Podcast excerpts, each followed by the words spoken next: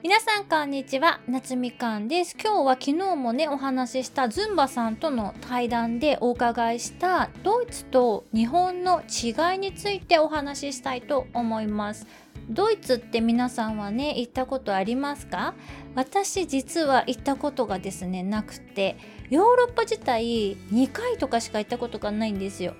どうしてもねやっぱりアメリカ好きなので北米ばっかりね遊びに行っちゃうんですよね。なのでドイツと聞いて思いつくイメージがですね真面目な人たちっていうのと技術大国であることっていうことと国民性が若干日本人と似ていることくらいしかなかったので今回ズンバさんにいろいろお話をねいただいてとってもね勉強になりました。中でもコロナ禍の人々や街の様子の違いがねすごく興味深かったです。ズンバさんが2年数ヶ月ぶりに日本に来てびっくりしたのはまず車の中でも行動でも公園でももう全員が全員たとえねその人たちが一人っきりの状態だったとしてもちゃんとマスクをしているっていうところだそうでしてこれはね日本人の方は逆にね他の国の人たちは日本よりね患者数が多くても外ではほとんどマスクしてる人が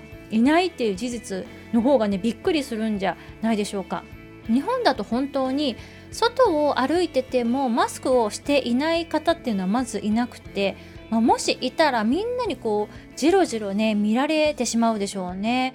ドイツでは基本道を歩いている人でマスクしている人はいないそうです。車の中で一人っきりなのにマスクする人っていうのはもう絶対にいないって 言ってました。そこで、まあ、ズンバさんがおっしゃってたのが、ドイツは店とかレストランが営業していいとか、人が外に出ていいとかっていうルールがものすごく明確に決められてはいるんだけれども、みんながやってるから自分もやらなきゃっていう同調圧力っていうのがないそうなんですよ。でも日本はマンボウとか緊急事態宣言であったとしても明確にこう何はしてもいいけどこれは絶対ダメといった、まあ、ルール的なものがすごく曖昧なんですよね。なのにもかかわらず同調圧力がすごく強いのでみんなマスクめっちゃするしだからこそマスク警察みたいな人も、まあ、出てきちゃうみたいな話になってですね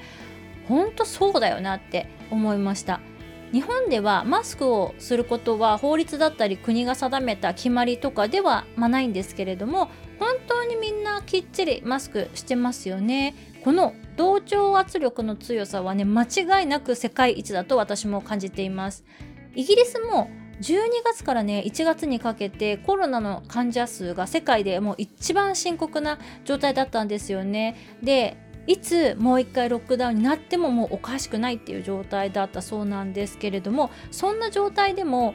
電車の中とかでもマスクしている人っていうのは、まあ、7割ぐらいっていう話をね聞きました。それでもいわゆるマスク警察みたいな人が現れないっていうのは周りもやってるんだからお前もやれよっていう圧力がねないからなんだろうなって思います。これはどっちの方がいいとか悪いとかの話ではね全然ないんですけれども同調圧力社会で生きづらい人もいらっしゃるし逆にみんなとこう同じ方が心地よいって感じる方もいらっしゃると思うのでねもしこの凄まじく強い同調圧力がもう辛くて生きづらいなって感じていらっしゃる方がいらっしゃったら日本以外の場所に行って生活するっていうのもね一つの手なのではないかなと思います。ズンバさんもドイツ語全然喋れない状態でドイツに移住されたそうで最初はとっても苦労されたそうなんですけれども子育ての面ではドイツすごく住みやすいそうです。でもやっぱりねご飯がすっごいまずいのが嫌っておっしゃってました。でもねズンバさんはねこう食料が限られた中でもすっごい上手に工夫されていてねお子さんにもね和食作ってあげたりとかしていらっしゃってドイツ生活ね謳歌されているなっていう印象です。私もね次ヨーロッパに旅行行く時にはですねズンバさんのお家にも遊びに行ってドイツと日本の文化のね融合をぜひこの目で見てみたいなと思います。それではまた次のエピソードでお会いしましょう。バイ。